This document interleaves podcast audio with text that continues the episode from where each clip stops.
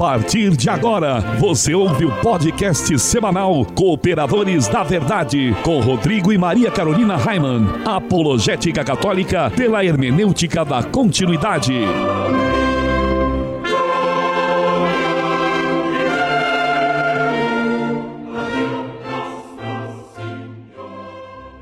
Olá, amigo ouvinte, paz e bem. Aqui quem vos fala é o professor Raiman e estamos começando mais um podcast semanal Cooperadores da Verdade, apologética católica pela hermenêutica da continuidade. Aqui se fala a verdade, custe o que custar, doa a quem doer. Tudo bem, Carol? Tudo ótimo, Raiman, graças a Deus. Salve Maria. E quem é que veio cooperar com a verdade hoje, Maria Carolina? Ah, o cooperador de hoje é o nosso grande amigo, que foi nosso vizinho, né, de longa data. Eu seguramente conheço o seu Vili, nosso querido diácono hoje, né, há mais de 20 anos já. Tudo bem, diácono? Sua bênção. Tudo bem, que Deus abençoe vocês e a todos que estão ouvindo este programa para que possam encontrar, através dessa graça divina, a oportunidade de poder ouvir algo que possa ser utilizado no dia a dia da vida de cada um de vocês. Amém. Então, seja bem-vindo, diácono, ao nosso programa, à nossa casa, né? A nossa casa está sempre com as portas abertas para o Senhor. Sua bênção, né? Maria Carolina já pediu, mas eu também quero pedir a bênção aqui para o diácono. Né?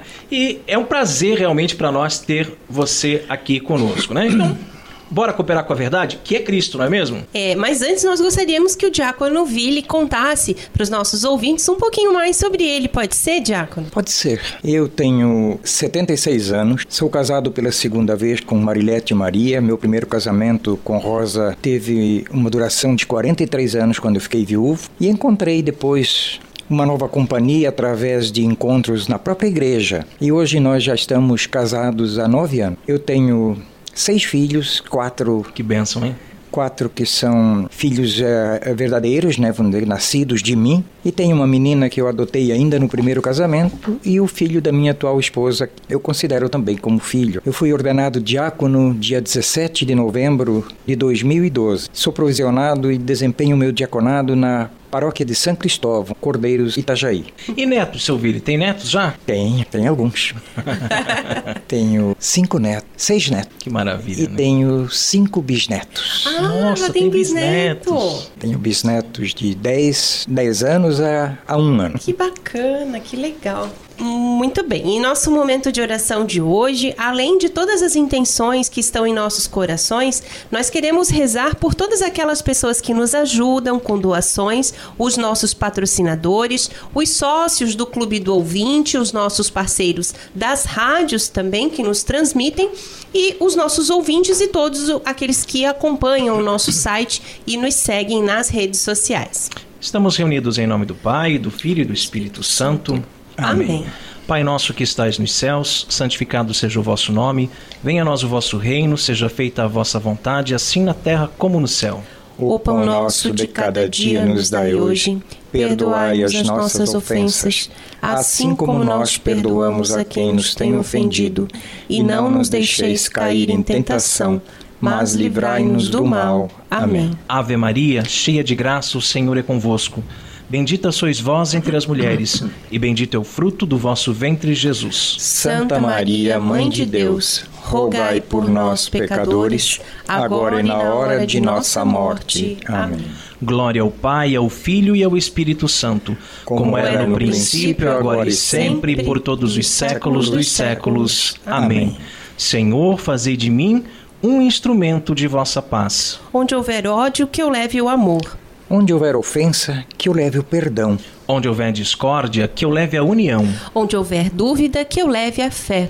Onde houver erro, que eu leve a verdade. Onde houver desespero, que eu leve a esperança. Onde houver tristeza, que eu leve a alegria. Onde houver trevas, que eu leve a luz. Ó Mestre, fazei que eu procure mais consolar que ser consolado, compreender que ser compreendido, amar que ser amado, pois é dando que se recebe, e perdoando que se é perdoado, e é morrendo que se vive para a vida eterna. Amém. Amém. E nós continuamos reunidos em nome do Pai, do Filho e do Espírito Santo. Amém. E queremos lembrar que esse programa é transmitido atualmente por 11 rádios. E hoje o abraço especial vai para a Rádio Mix Interativa de Várzea Paulista, São Paulo. Abraço ao amigo José e todos os, os ouvintes da Rádio Mix Interativa. E no quadro A Vida dos Santos, nós estamos estudando a vida dos papas que foram canonizados. São os Santos Papas. Nós temos o costume de chamar o Papa de Santo Padre, não é mesmo? Mas isso não significa que ele seja santo. Na história da Igreja, já tivemos 265 papas. Francisco é o Papa de número 266, mas nem a metade deles ainda foi considerado santos pela Igreja, porque na história da Igreja muitos fatos aconteceram e muitos papas que passaram pela nossa igreja tiveram um mérito aqui na sua vida, na sua participação como papa, para serem considerados santos é pela verdade. Igreja Católica. Inclusive, nós tivemos até antipapas, né? Sim. E no último programa, nós falamos de São Cornélio. A vida dos santos. Diácono, o senhor sabe quem foi o Santo Papa escolhido para o programa de hoje? O santo escolhido para o programa de hoje foi São Lúcio. Conta para o povo então, Carol, um pouquinho sobre a vida de São Lúcio. São Lúcio foi o sucessor de São Cornélio e figura como o 22º Papa da Igreja. O seu predecessor havia enfrentado sérios obstáculos diante do cisma perpetrado por Novato, né, que nós estudamos um pouco no programa passado. Foi um presbítero que arrebanhou adeptos numa luta aberta contra a sua eleição, de forma que chegou a proclamar-se papa, mas acabou sendo excomungado e declarado um antipapa após a convocação de um concílio. Sucede que, diante das intensas perseguições do imperador Galo, o legítimo papa acabou sendo exilado e finalmente decapitado por não sacrificar aos deuses pagãos. O mesmo imperador, movido por cruel fúria, empreendeu intensas perseguições ao novo Papa, São Lúcio, que recebeu o apoio de São Cipriano através de diversas cartas de consolo e fé. O imperador Galo viria a morrer alguns meses depois num combate contra um general rebelde de nome Emiliano. Sucederia a ele o imperador Valeriano, que a princípio mostrou-se cordial com os cristãos, o que facilitou o regresso do Papa a Roma. Os sequazes do antipapa novato, semeando ainda a confusão e o erro, sobre o rebanho, investiam contra a santa doutrina, o que foi duramente combatido por São Lúcio, havendo por isso a iminência de um clima negligente por parte é, rebanho e também dos clérigos. Prescreveu importantes normas canônicas, dentre as quais a proibição referente à convivência de clérigos e mulheres religiosas em habitação comum, o que era usual na época. Estendeu, da mesma forma, o veto aos leigos, julgando não ser conveniente aos católicos este tipo de convivência, salvo se as pessoas do sexo oposto fossem familiares ou de parentesco muito próximo. Decretou também que o Papa, em suas viagens apostólicas, deveria estar acompanhado de, no mínimo, três diáconos e pelo menos dois sacerdotes. O seu pontificado durou apenas oito meses. São Lúcio possuía diligente zelo apostólico e, pela fé, desejava ser martirizado como todos os seus predecessores, né? É, e inúmeros cristãos que tombaram sustentando a verdadeira doutrina. Preservado por Deus é, do martírio de sangue, ele teve morte natural, porém agônica. As doenças e complicações que culminaram em seu falecimento foram consequências das aflições decorrentes das perseguições que sofreu. Daí o motivo da igreja ter-lhe conferido o honroso título de mártir. As suas relíquias encontram é, repouso ao lado de outros 900 santos mártires nas catacumbas de Santa Cecília. São Lúcio I, rogai, rogai por, por nós. nós. Encontre os Cooperadores da Verdade nas principais redes sociais: Twitter, Instagram, SoundCloud, Facebook e YouTube como Os Cooperadores. E não se esqueça de também visitar o nosso site cooperadoresdaverdade.com. Livraria Católica Auxílio dos Cristãos. Artigos religiosos. A Livraria Auxílio dos Cristãos fica na Praça Governador Irineu Bornhausen, centro de Itajaí, no estacionamento da Igreja Matriz do Santíssimo Sacramento calendários, bíblias, livros, artigos litúrgicos, camisetas, cartões, presépios, crucifixos, imagens sacras, CDs, DVDs e muito mais. Telefone 3349-0692. 3349-0692. Livraria Auxílio dos Cristãos. 21 anos de tradição. Se você também gostaria de anunciar a sua empresa no programa Cooperadores da Verdade, entre em contato conosco e ajude-nos a evangelizar. Carol, qual é o conselho de Padre Pio para nós no programa de hoje? Onde há sacrifícios, há mais generosidade. Orando com Padre Pio. Padre Pio traça um paralelo entre sacrifício e generosidade. São duas coisas totalmente entrelaçadas, interligadas, de forma que não existe uma sem a outra. A generosidade é uma virtude. A pessoa generosa é aquela que se sacrifica em benefício de outra pessoa. Então, para sermos generosos, precisamos sacrificar algo, abrir mão de algo. Ser generoso não é dar a sobra o resto, né? Certo dia você preparou um almoço na sua casa e sobrou muita comida. Então aquela comida foi parar na geladeira para ser consumida outro dia, mas novamente sobrou e sabendo que iria estragar, sabendo que, né, acabaria até estragando, indo para o lixo, você deu a um mendigo de rua. Isso não é generosidade. Isso não é um sacrifício sacrifício. O sacrifício é quando você tem apenas um sanduíche para comer, nada mais do que isso, e alguém te pede o sanduíche. Então você para e pensa, né? Poxa, isso é tudo o que eu tenho. Se eu der esse sanduíche, eu vou ficar sem nada para comer. Mas mesmo assim, você dá, você é generoso. Você faz um sacrifício em benefício de outra pessoa.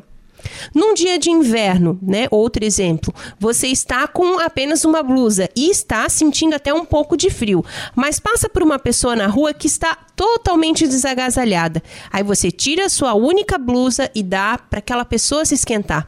Isso é ser generoso. Isso exigiu um sacrifício da sua parte.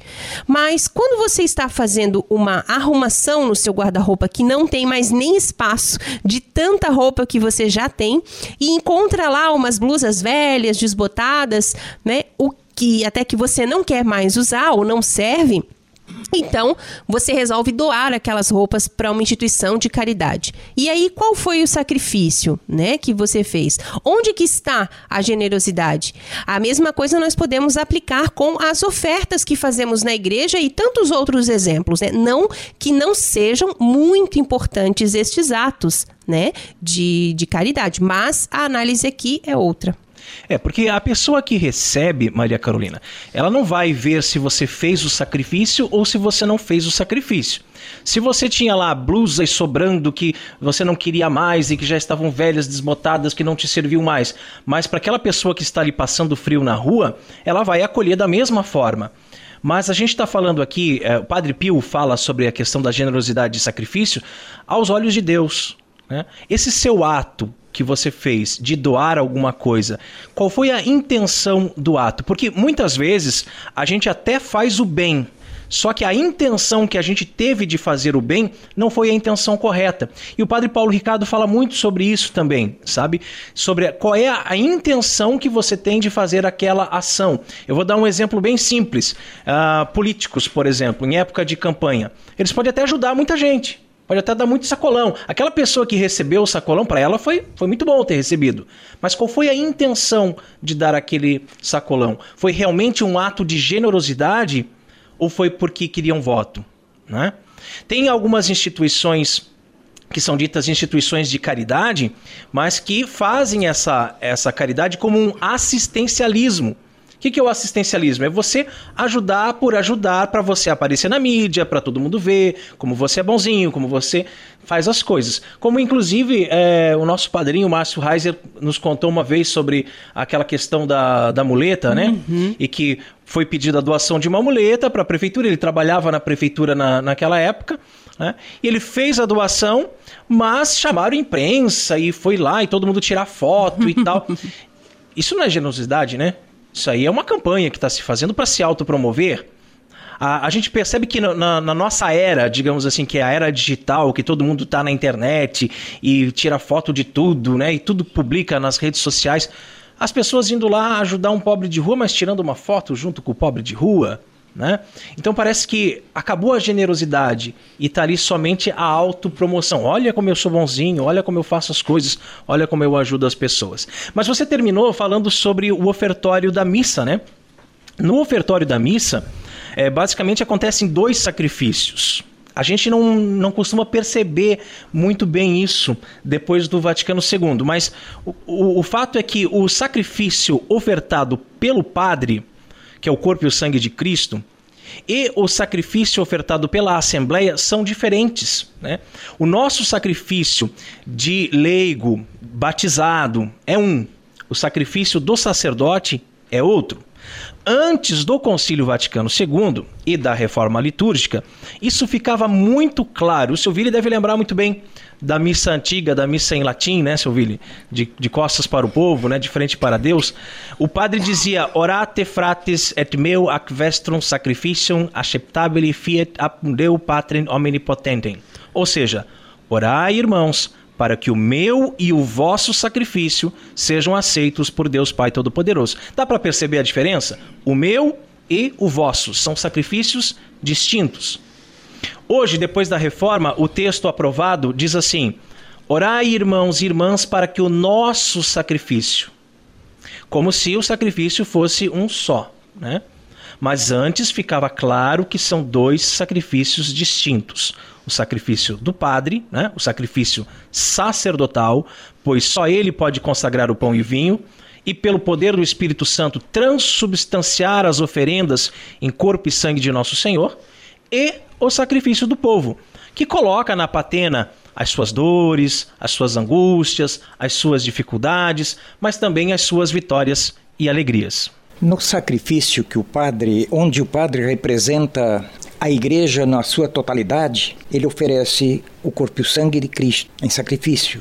Mas nós, igreja individual, também podemos é, oferecer algo a Deus, fruto do nosso trabalho, oferecermos até a nossa própria vida a serviço da sua igreja. Existe algo que, que acontece no momento da consagração e que hoje nós podemos dizer claramente que faz parte da liturgia da Santa Missa, que é a purificação que o padre faz de suas mãos. Ele não, não lava as mãos porque elas estão sujas. exato, exato. Ele lava as mãos no sentido de purificar a alma, purificar o espírito, para que ele possa então fazer a sua oferta a Deus com, com alma pura, com alma limpa. Antigamente, da onde veio, podemos dizer, a origem do, da, desse gesto, é que as pessoas ofereciam é, colher, frutos das, que colhiam, ofereciam porcos, ofereciam galinhas. Então o padre ao, ao, receber todas aquelas ofertas, ele sujava as mãos. Então ele precisava lavar as mãos, sim, a título de, de, de higiene. Mas hoje os sacrifícios são de forma diferenciada. Então o padre faz este gesto exatamente para purificar a alma e assim poder complementar o seu sacrifício, a sua oferta. Ele diz em voz baixa: Lavo as minhas mãos entre os inocentes e me aproximo do vosso altar ó Senhor, para ouvir o cântico dos vossos louvores e proclamar todas as vossas maravilhas. Eu amo, Senhor, a beleza da vossa casa e o lugar onde reside a vossa glória. Não me deixeis, ó Deus, perder a minha alma com os ímpios, nem a minha vida com os sanguinários. Em suas mãos se encontram iniquidades, sua direita está cheia de dádivas. Eu, porém, tenho andado na inocência. Livrai-me, pois, e tende piedade de mim meus pés estão firmes no caminho reto. Eu te bendigo, Senhor, nas assembleias dos justos. E a oferta que antes era de, lavor, de lavor ou criação passou a ser hoje feita em dinheiro, que, muito, que é muito mais prático. É, a praticidade dos nossos dias, né? Então, se antigamente as pessoas levavam lá um porco, uma galinha, né? E aquilo ali ia ser de fato é, aproveitado pela igreja, né? O padre realmente depois ia matar aquela galinha, ia fazer uma canja com aquela galinha, né? Então, por isso, a, até a gente fala o ofertório, né? Aquilo que a gente oferece de verdade mesmo, né? Você está oferecendo aquela galinha mesmo, não, não é simbólico. Eu vou levar a galinha no ofertório e depois eu vou voltar com ela para casa, né? Como até às vezes a gente vê em alguns lugares uns ofertórios mais simbólicos, entra com uma enxada, entra com um violão, entra com uma coisa, mas não está de fato oferecendo aquilo, não vai ficar, ele vai levar de volta, é só um símbolo, né? E no caso da, da, de lavar as mãos, então, como o seu Vili falou, sujava mesmo, sujava de verdade, lavava por questão de higiene. Hoje lava-se para purificar a alma. É mais simbólico, né, do que de fato, né, uh, era antigamente. Mas é muito bonita essa oração que se diz em, em voz baixa, né? Eu acho, acho muito interessante mesmo. E nós, quando fazemos jejuns, fazemos penitências, é, mortificações, quando oferecemos é, quaresmas, precisamos ser generosos. Voltando aqui ao ponto da generosidade, né? Pois, como diz o Padre Pio, onde há sacrifícios, há mais generosidade. E não há generosidade sem sacrifícios. Sempre que eu, enquanto professor, falo em sala de aula com os meus alunos sobre pequenos sacrifícios que podem ser feitos durante a quaresma, como por exemplo, ficar sem jogar videogame, ou ficar sem comer chocolate. Aí vem um engraçadinho assim, seu filho, e diz assim, ó, aí que tal se eu ficar 40 dias sem vir para aula? Pois eu gosto muito do colégio. Isso seria um grande sacrifício para mim, né? E praticamente, Maria Carolina, todo ano tem um engraçadinho que vem com essa mesma piada, sempre, sabe? Sempre, sempre tem um tem. espertinho que solta essa. E daí eu digo assim, ó, isso não é sacrifício, isso é hipocrisia. o sacrifício, às vezes, ele representa muito pouco para aquele que faz, para aquele que age, mas pode representar muito para aquele que recebe.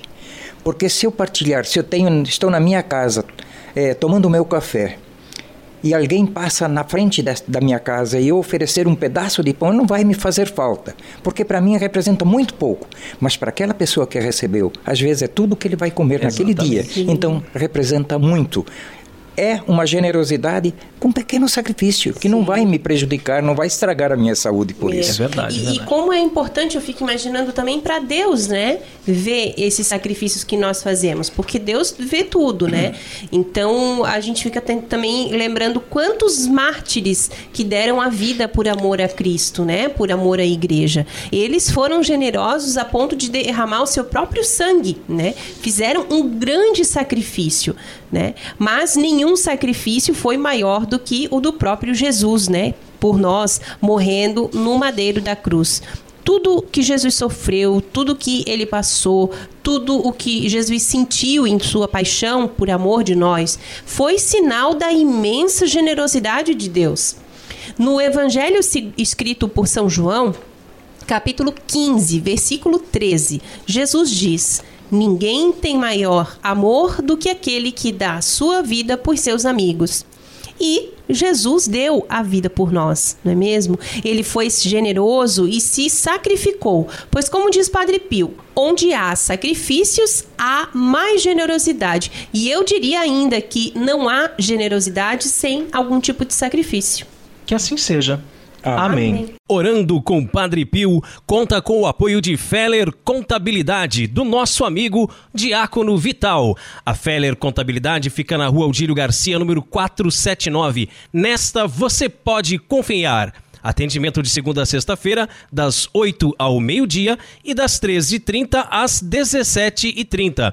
Telefone 3346 2333 fellercontabilidade@matrix.com.br, em frente à Secretaria da Paróquia São Cristóvão de Itajaí, Santa Catarina. Feller Contabilidade, a sua empresa nas mãos certas. E com o objetivo de adquirirmos um novo notebook para a gravação do nosso programa, nós estamos fazendo uma vaquinha. É, entre lá no nosso site, clique em vaquinha com K. O link fica no canto superior direito. Nós precisamos da sua ajuda para melhor servi-lo. Mas se preferir, você pode se tornar sócio do Clube do Ouvinte dos Cooperadores da Verdade. E ao se tornar um sócio, além de ajudar com essa obra de evangelização, tem várias recompensas. É, também lá no nosso site, você pode clicar em apoia.se. Tá lá do lado da vaquinha, né? Você pode contribuir com qualquer valor a partir de cinco reais e assim nos ajuda a evangelizar.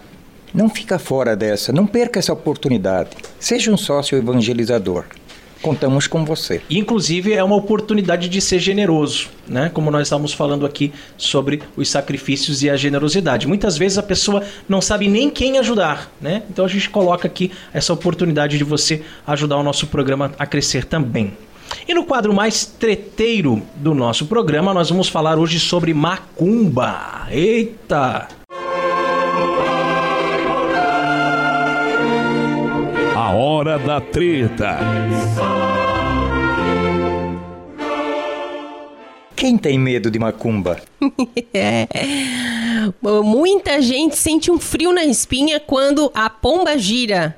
Uma dúvida apresentada por muitos cristãos, né, é em relação aos trabalhos de magia com o objetivo de causar algum prejuízo a outras pessoas, né? Se essas coisas funcionam, a macumba pega? Então, se o Padre Quevedo tivesse aqui, ele ia dizer que isso não existe, né? Bom, a doutrina da igreja nada diz sobre a eficácia dos feitiços. Mas o Catecismo da Igreja, lá no número 2117, ele se limita a advertir que recorrer a tais práticas é pecado grave, ainda que seja para buscar obter coisas positivas, como saúde ou emprego. As pessoas fazem isso por superstição, né? E se a intenção é ainda prejudicar a vida do próximo, o pecado é mais grave. Entretanto, alguns teólogos respeitados podem nos dar a resposta que estamos procurando. No Brasil, o maior estudioso da Igreja Católica sobre o Espiritismo e a Umbanda foi Dom Boaventura Kloppenburg, franciscano, ex-bispo auxiliar de Salvador, ex-bispo de Novo Hamburgo, e em seus escritos, é em seus escritos que a nossa reflexão de hoje se fundamenta. Falecido em 2009, Dom Boaventura deixou ao povo católico um legado de cerca de 90 livros preciosos. Polemista, ele não tinha medo de distribuir voadora no, no lombo dos hereges, em especial dos adeptos da teologia da libertação também foi o maior combatente contra a confusão religiosa que leva muitos católicos a querer conciliar o catolicismo e o espiritismo. Salve Dom Boaventura, hein? Esse é dos nossos. É, e eu preciso ler esses livros, porque de fato, às vezes a gente fala aqui no programa e recomenda alguns livros, temos que começar a fazer uma listinha, Maria Carolina, dos livros que a gente precisa comprar né, para ler, para ficar por dentro desses assuntos aqui, porque imagina se ele era um especialista aqui no Brasil nesses assuntos, né, de espiritismo, de umbanda, e escreveu 90 livros sobre isso, deve ser um material é. muito bom, né? Bom, voltando ao nosso bate-papo de hoje, a primeira coisa que deve ficar clara é que um verdadeiro cristão não deve ter medo de feitiço. Afinal, Jesus disse: Até os cabelos da vossa cabeça estão todos contados. Não temais, pois. Isso está lá em Lucas capítulo 12, versículo 7. Nenhuma ação do capiroto pode ser mais forte do que o zelo do Senhor para com seus amigos. A igreja admite a existência do demônio e também sua possível atuação entre os homens. Porém, a liberdade de ação do capeta é relativa e limitada. O demônio nada pode sem a permissão divina. Mas olhem bem, o ser humano tem criatividade. A imaginação humana ela cria defesas autopessoais.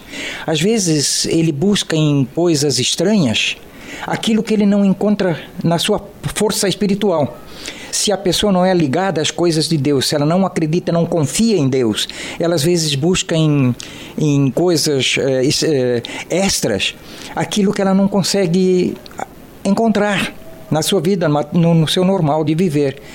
Ele acredita na macumba, acredita em, em, em coisas, em umbanda e tantas outras coisas que na, a maioria delas vem eh, são originárias da África e chegaram ao Brasil através da escravidão.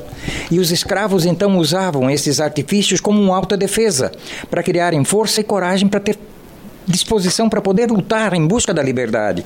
Então o homem continua se deixando levar. Às vezes a fraqueza humana faz com que nós aceitemos coisas que é que depois vamos ter certeza que não é obra de Deus, é. mas é obra do demônio. Estão tão afastadas, né, de Deus e, e da igreja, né? É, e são coisas assim que às vezes parecem tão óbvias, né?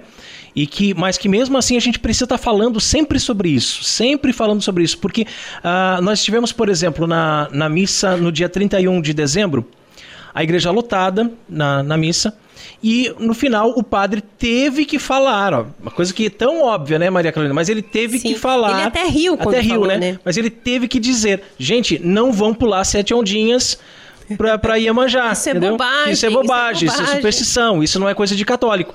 Porque às vezes a pessoa até ela é católica, vai à missa, mas ela vai buscar, como o seu Vili falou, vai buscar essas outras coisas em outros lugares. E quanto ali à questão da existência do demônio que o seu Vili estava falando, né? Nós gravamos um programa extra sobre isso, onde nós falamos toda a base do catecismo, né? Que a igreja realmente professa que o demônio existe. Vamos falar sobre a história uh, do, do, da criação dos anjos, do tempo angélico. Depois vamos entrar na questão dos exorcismos, da veracidade da prática dos exorcismos. Então, se você ainda não ouviu o nosso programa extra, né, procura lá no nosso site que está bem legal também, né? Deus estabeleceu uma ordem na natureza. E não é pela vontade de todo e qualquer capricho humano que essa ordem se reverterá. Por isso, na grande maioria das vezes, magia não funciona. É pura superstição e charlatanismo. Se feitiço funcionasse, o Haiti estaria entre os países mais prósperos do mundo, né? E os pais de santo não morariam em casebres na favela ou na periferia, mas sim em mansões lá em Beverly Hills. É, eu sempre costumo brincar quando a gente vê aí nos postes colocam uh, pai de santo e aí tem um número lá para você ligar e diz que desfaz trabalhos e amarra e o amor traz o amor de volta e não sei o que e tal. Aí eu digo para Maria Carolina assim, eu vou vou telefonar lá e vou perguntar para ele assim, adivinha quem tá falando? Se eu não souber quem tá falando é porque não adivinha nada, né? Porém, eventualmente, não sempre, mas eventualmente Deus pode permitir que o demônio atue por meio da ação de um feitiço, por exemplo. Principalmente se a pessoa avisada não vive em amizade com Deus, porque a gente sabe que de todo mal Deus tira um bem maior, né? Tudo depende, portanto, de dois fatores: da vontade de Deus, que permite ao demônio uma atuação, no caso, e também do estado de alma a quem o feitiço se destina né? que é a questão da graça santificante ou o pecado mortal. Pela ação de Jesus Cristo em morrer na cruz, nós recebemos a graça de podermos, através do sacramento da confissão, buscar um, o estado de graça, que significa estar livre de todo o mal, estar é, perto de Deus, junto de Deus, né? livres do pecado mortal. Nesse caso, se estivermos próximos de Deus, se estivermos livres do pecado, o feitiço não vai ter efeito algum sobre nenhum de nós. E mesmo nos casos em que os, a pessoa, o alvo do, do, feitiço, não é cristão, ainda assim, na maioria das vezes, o efeito é zero. Seria ridículo se a ordem das coisas se alterasse sempre que um sujeito espetasse um boneco com agulha ou costurasse o, nome de alguém na boca de um sapo. Isto tudo é muito sem sentido, principalmente para nós, povo de Deus. Exato. E o seu Vili falava aqui sobre as afro-religiões, né? As religiões que foram trazidas pelos, pelos negros da África para cá. E a gente sabe que a África é um continente imenso, né? E que então a, os escravos que vieram para o Brasil, eles são de uma determinada região da África. Já aqueles que foram para os Estados Unidos são de outra região. Então a cultura deles é diferente. Você pode ver, o, o, negro brasileiro, ele vem aqui, claro, mistura com o índio, mistura com os portugueses, e ele acaba criando o samba, né? Lá nos Estados Unidos foi o blues. Olha a diferença do blues para o samba, né? A diferença cultural. O, as afro-religiões aqui no Brasil, elas têm trabalhos que são oferendas para os orixás. E essas oferendas a gente encontra geralmente na sexta-feira, meia-noite, numa encruzilhada, com galinha preta, com farofa, com cachaça, né? E lá nos Estados Unidos é aqui onde a gente viu o seu Vili falar sobre o boneco com agulhas, que é o voodoo. Né? Então eles vieram de uma região da África que eles tinham essa fé de que você poderia fazer um boneco representando a pessoa e ao espetar ali a agulha naquela, naquele boneco estaria atingindo aquela pessoa. É. E olha só, em 1960, 1960, né, Frei Boaventura, que estava muito longe de ser adepto do tal deboísmo, né? Ele desafiou todos os feiticeiros de Belém, do Pará, aqui no Brasil, a lançarem contra ele todos os males que fossem capazes de fazer. Olha só, um pai e uma mãe de santo se prontificaram e convocaram a comparecer em seu terreiro. Tudo foi coberto pela imprensa local. Resultado: naquele dia e por décadas a fio, Frei Boaventura continuou a levar a sua vida em paz. É, eu acredito que a pessoa que tem fé, né, a pessoa que é, professa sua fé em Deus, que vive a sua religião, né, que pratica, ela não tem que temer nada disso, né? O Frei Boaventura foi um exemplo disso. O Padre Quevedo que eu citei aqui no Sim, início também sempre dizia, sempre né? desafiou. Façam, façam é. uma cumba para mim, escrevam o meu nome na, na, boca do sapo, podem fazer, façam a vontade que não vai pegar, não vai funcionar, né? Então agora aquela pessoa que já é mais supersticiosa, já tem um pouquinho de medo das coisas, tal, já fica mais propensa a acreditar que isso vai ter algum efeito, né? Mas aí aconteceu o seguinte: tem um despacho na porta da minha casa. O que é que eu faço, né? Botaram um despacho bem diante da sua casa, né? Fique calmo. Remova tudo sem nada temer. Ou seja, passa lá uma vassoura, uma água, pronto, não tem problema nenhum. Perante os despachos, a atitude do católico é de soberano desdém, conservando-se, porém, na amizade de Deus e na graça santificante o católico não teme nem malefícios, nem despachos ou outros feitiços ou práticas parecidas. Quando se encontra com despachos, mesmo diante da porta de sua casa, o católico une-se com o sinal da cruz, pois está diante de um objeto consagrado ao inimigo. E remove-o tranquilamente, podendo mesmo servir-se sem escrúpulos das coisas úteis que porventura aí encontrar. Ao guidar prato, dinheiro, charuto, fósforo, cerveja, galinha, etc. Frei Boaventura a Umbanda no Brasil. E é interessante, né? Porque muita gente, por mais que não acredite que macumba funciona, que não acredite nesses trabalhos, mas fica receosa em tocar esses objetos. E agora, o que, que eu vou fazer? Será que eu posso colocar a mão aqui? Será que eu não vou me contaminar? Né? E o Frei Boaventura diz que você pode até consumir aquele produto que está ali, desde que ele não esteja estragado, obviamente, né? Que não tem problema nenhum. E quantos irmãos pobres, sofredores de rua, que quando encontram esses despachos, comem e bebem se tem uma mesa farta, tem um banquete, né? Vê se acontece alguma coisa com eles. Não acontece nada, né? Na década de 80, eu tinha uma, um bar, não era uma lanchonete, era um bar. E diversos clientes meus eram clientes de cachaça. Eu tinha um senhor de uma idade já um tanto avançada que toda sexta-feira ele não aparecia no bar. Getúlio, onde é que tu foste? Naquela época, a Praia Brava ela era ainda deserta quase. Sim, sim. E Lá então era usado aquelas, aquelas esquinas de, de ruas traçadas ainda como lugares para fazer esse tipo de coisa. Uhum. E ele aí sexta-feira ia para lá, tomava cachaça que encontrava, comia galinha que encontrava, fumava o charuto que achava. E nunca aconteceu nada para ele. Continuava durante a semana a participar do meu boteco, tomando a cachaça dele uhum. e vivo. Então, isto é uma, uma forma de nós pensarmos exatamente que, que na realidade aquilo não faz efeito nenhum é. quando nós não temos medo dele. Exato, exato. O, o demônio só age em nós porque nós temos medo dele. Se nós tivéssemos coragem de enfrentá-lo em nome de Deus, nunca aconteceria nada para ninguém. É isso aí. E até me, me fez lembrar de uma situação que meu pai sempre conta pra gente. Meu pai, ele nasceu no Rio de Janeiro e se criou, né, perto da, da Rio de Janeiro Copacabana. É, a, te, é a terra da Umbanda, né? Exatamente. A Umbanda surgiu no Rio de Janeiro. E, e, aí ele sempre conta que quando ele era novo, assim, garoto, moleque, assim, é, passavam o dia inteiro na praia, né, imagina? E, e eles encontravam muita, mas muita coisa na, na areia e pegavam tudo, tudo, tudo que desse para pegar é, agora nessa época de, de Réveillon, assim, de, de Ano Novo, tinha muita oferenda para Iemanjá e até mesmo coisas de ouro, coisas assim caras, sabe? Que uhum. eles achavam e nem aí para nada do negócio e se é, aproveitavam mesmo, né, daquilo ali, se serviam, né?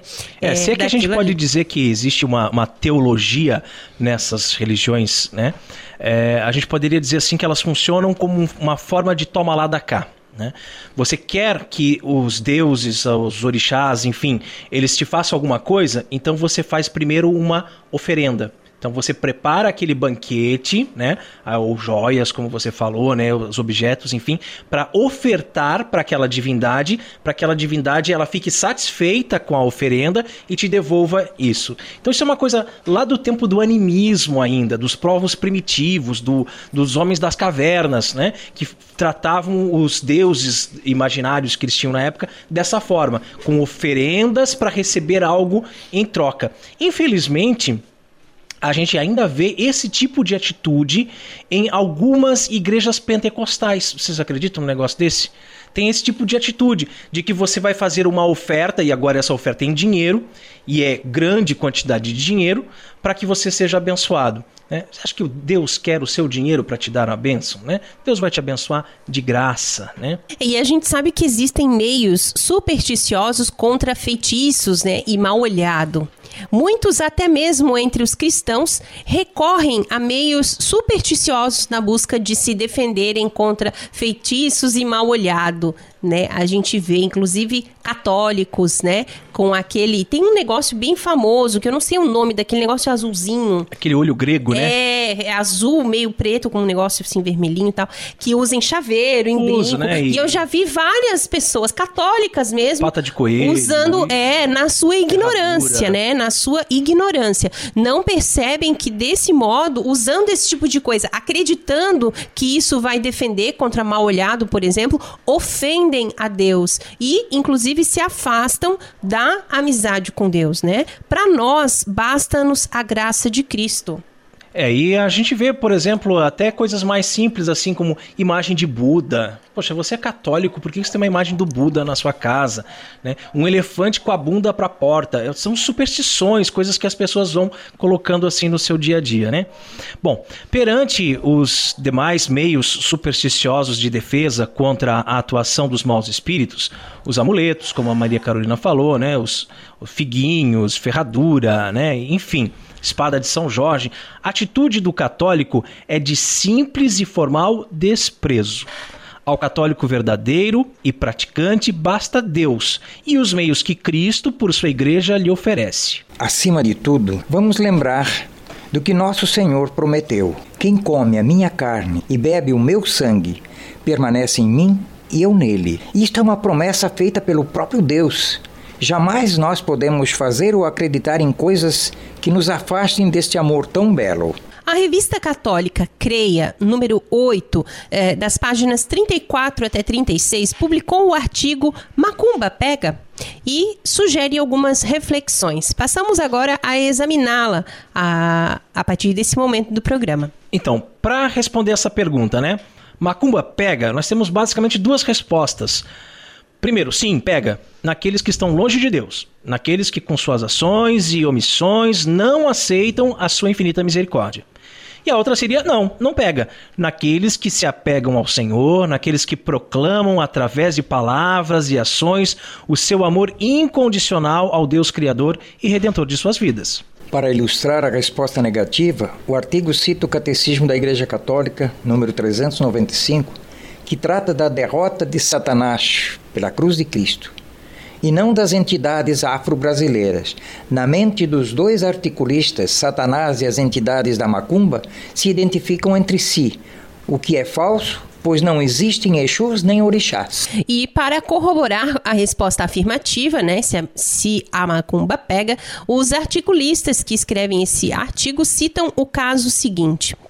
Cláudio Honor e Celina Peixoto são membros da Associação São Miguel Arcanjo na cidade de São Paulo. E na revista eles contam um caso que aconteceu com eles, né? E nós vamos reproduzir aqui. Que há alguns anos atrás, é, eles tinham um funcionário no estúdio de TV que, que era deles, né? E em certa ocasião se queixou de fortes dores abdominais. Ele apresentava também o ventre bastante inchado. Então, conseguiram que ele fosse examinado por uma médica especialista em doenças do fígado no Hospital das Clínicas e o diagnóstico foi de esquistossomose.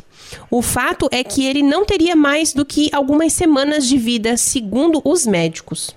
Então ele pediu que a Serina orasse, embora fosse evangélico. Ela disse a ele que costumava pedir a intercessão de Nossa Senhora quando rezava, e ele concordou. Ela colocou então o rosário em torno do rapaz e pediu que o Senhor, pela intercessão da mãe, tivesse misericórdia daquele filho.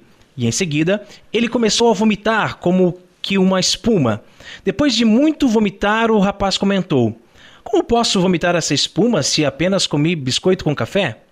Celina continuou a orar, explicando que aquilo era uma libertação, e através do dom de ciência visualizou um sapo com um cigarro na boca, inchando até explodir. A espuma que saía do animal depois de explodir era a mesma que o funcionário havia vomitado. Alguém havia feito um trabalho de morte para que para ele em algum terreiro de macumba. E ele, estando afastado de Deus, tinha uma brecha aberta que permitiu a ação do maligno. Com o pedido de oração e com sua entrega nas mãos de Deus, a misericórdia de Jesus, que nada nega a sua mãe, atuou poderosamente e esse rapaz está vivo até hoje, dando graças por ter sido alvo do amor de Deus. O que dizer? Podemos propor três reflexões. Notemos antes do mais que Exus e Orixás não existem, são entidades que configuram o mundo invisível das religiões afro-brasileiras. Ao contrário, o demônio ou o anjo mau existe, mas não se interessa por despachos umbandistas e sim pelo pecado do homem. De modo que os despachos, como tais, são inócuos, significando tempo e dinheiro perdidos. Por conseguinte, não se devem identificar entre si demônios e orixás, nem se diga que o demônio acorde quando se invoca um orixá. Despachos e malefícios. Pode acontecer que alguém sofra algum dano depois de haverem feito algum trabalho, né, para a sua desgraça. Isso será devido não a uma pretensa eficácia desse trabalho, mas à sugestão que a pessoa em foco concebe, né?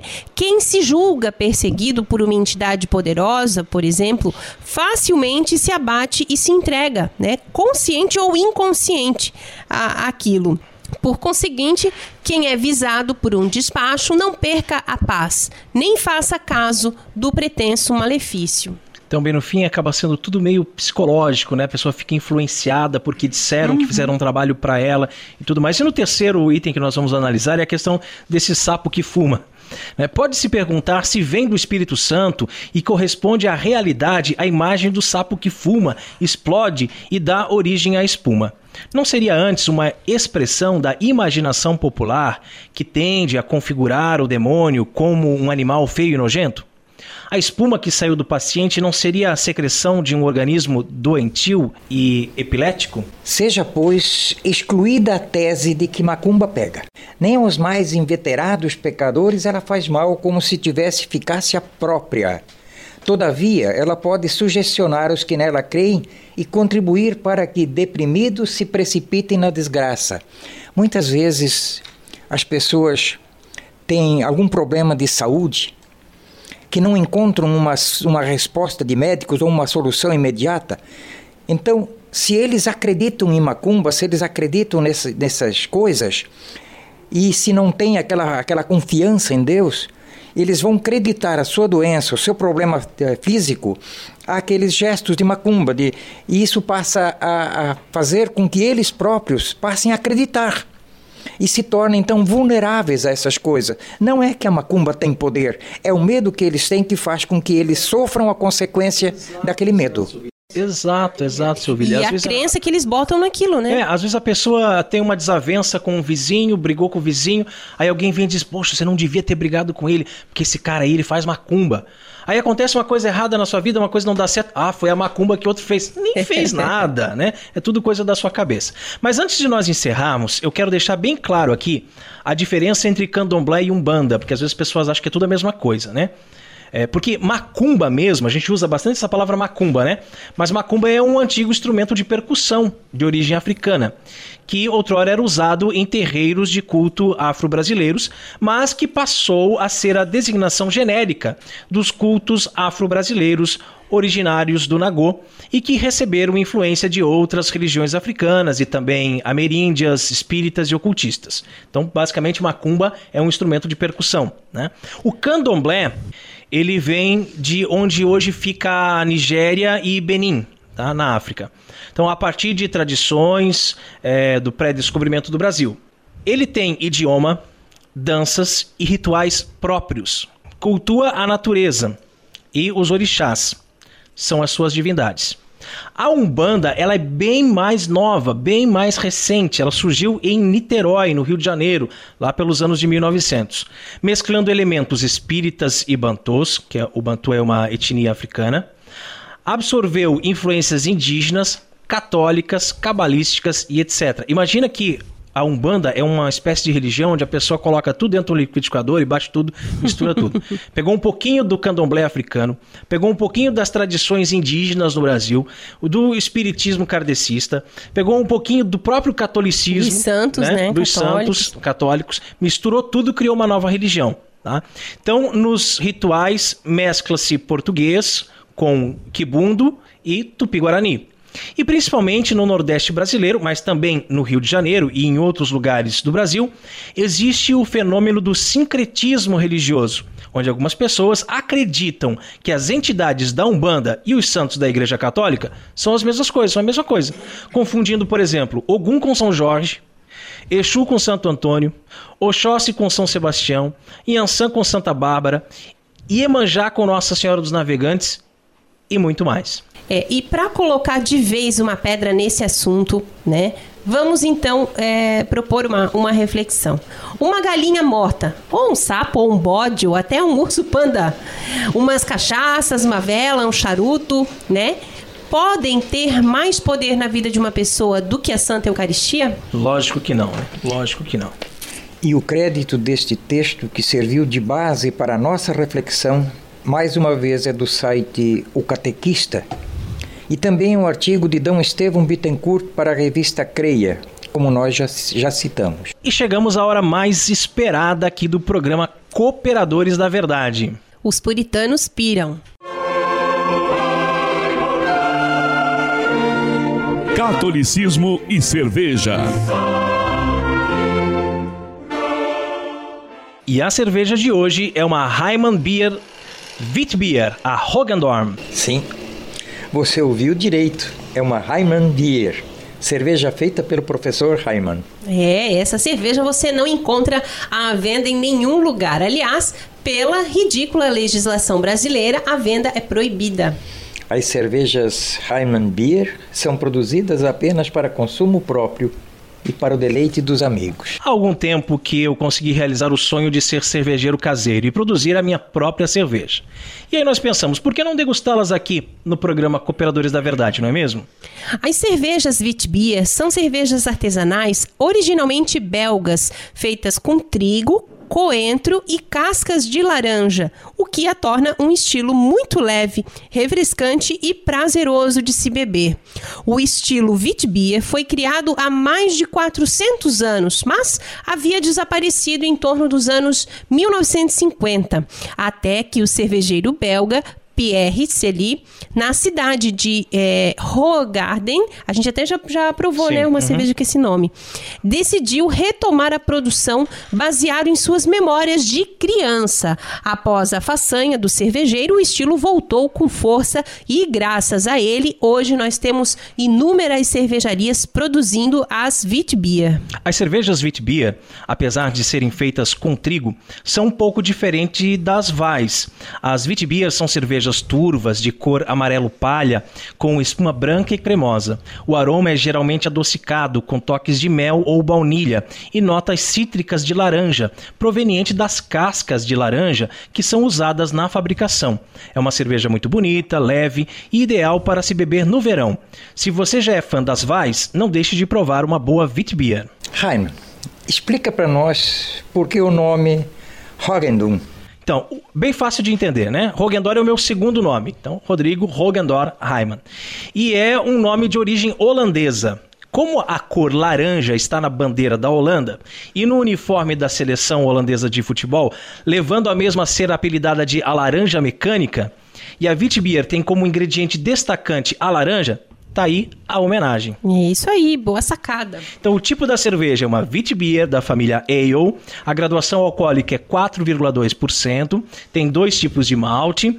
A temperatura de consumo é entre 5 e 11 graus tem 13,7 de amargor, está disponível em garrafas de 600 ml e o copo ideal para consumo é o tumbler. Harmoniza perfeitamente com peixes suaves, sushi, frutos do mar, queijo brie, camembert e queijos de cabra. Oremos. Abençoai, Senhor, esta criatura, a cerveja, que da riqueza do grão vos dignastes produzir, para que seja remédio salutar ao gênero humano Concedei ainda, pela invocação do vosso santo nome, que quem quer que dela beba receba de vós a saúde do corpo e a tutela da alma. Por Cristo nosso Senhor. Amém. Amém. Bom, o cheiro da cerveja já dá para perceber a casca de laranja, né? Bem característica mesmo. É bem forte. Isso é você que faz? Uhum. Ela ficou com uma espuma bem boa, né? Pode ver que ela demora para assumir a espuma, tá com uma carbonatação bonita também, né? E é bem turva. É, eu não posso fingir aqui dizer que é a primeira vez que eu tô tomando, porque não é, né? A gente já tomou. E essa cerveja ficou maravilhosa mesmo. Muito, muito boa mesmo, assim. O sabor da cerveja e do coentro também, que acaba dando um toque bem especial mesmo a essa cerveja. É uma das, das favoritas. É, vários dos nossos amigos que né, consomem com a gente essa cerveja também já disseram que foi uma das melhores que eu fiz até agora. Né? E você que está nos ouvindo agora e também sabe fazer cerveja, quer ter a sua obra-prima degustada aqui no programa Cooperadores da Verdade e ainda ganhar uma propaganda, né? na faixa para sua cerveja, entre em contato conosco pelo e-mail contato arroba cooperadoresdaverdade.com. Catolicismo e Cerveja conta com o apoio da Beer House Cervejas Especiais, empório especializado em cervejas nacionais e importadas, com agradável espaço para degustação e inúmeras opções para presentes. Produtos para harmonização, copos, taças, kits e cestas e, é claro, muita cerveja aberto ao público de segunda a sexta, das 15 às 23 horas, e aos sábados, das 10 às 22 horas. A nossa missão é trazer o universo cervejeiro cada vez mais próximo dos apreciadores dessa bebida inigualável. A Beer House está situada na Avenida Coronel Marcos Conder, número 950, Sala Térrea, Centro, Itajaí, Santa Catarina beerhousemkt@gmail.com. Fone 3045 5821. Beer House, a primeira casa cervejeira de Itajaí. Rezemos a Virgem que nos proteja, nos guie e cuide do nosso apostolado.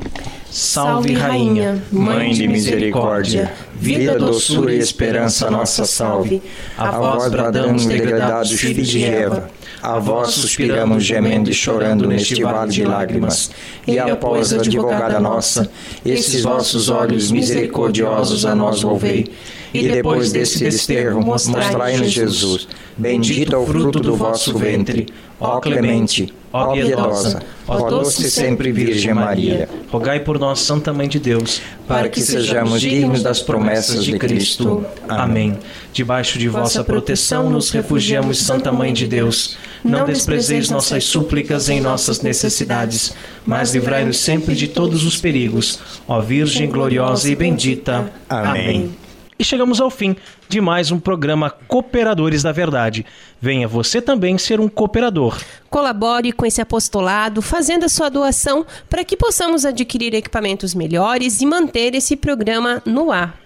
Contamos com a sua generosidade e também com a sua oração. Muito obrigado a você que nos acompanhou nesse podcast. Ajude a divulgar compartilhando nas redes sociais. Eu agradeço o convite de poder participar deste programa de hoje. Me sinto realmente feliz. É uma nova experiência que estou fazendo. Seu Vili, muito querido, como sempre, muito obrigada por ter aceito o nosso convite. Um grande abraço a você que nos acompanhou nesse podcast. Divulgue, compartilhe nas redes sociais, né? E, e faça a palavra de Deus chegar cada vez mais longe. Um grande abraço. Salve Maria. Muito Sim. obrigado mesmo, Diácono, de coração, da sua disponibilidade, de vir até aqui. É longe, né? E vir aqui participar conosco, contribuiu tão ricamente para o nosso programa. Muito obrigado mesmo. Obrigado, Carol, meu benzinho, pela sua participação no programa. Obrigado, queridos ouvintes. Rezem por nós. E vamos pedir então que o diácono dê uma bênção para todos os nossos ouvintes. Que o Senhor esteja conosco. E Ele está no meio de nós. Pela intercessão carinhosa de nossa querida Mãe Maria que desça sobre cada um de nós, sobre a nossa casa, sobre as nossas famílias, a bênção de Deus, de um Deus que é Pai, Filho e Espírito Santo. Amém. Amém. Paz e bem.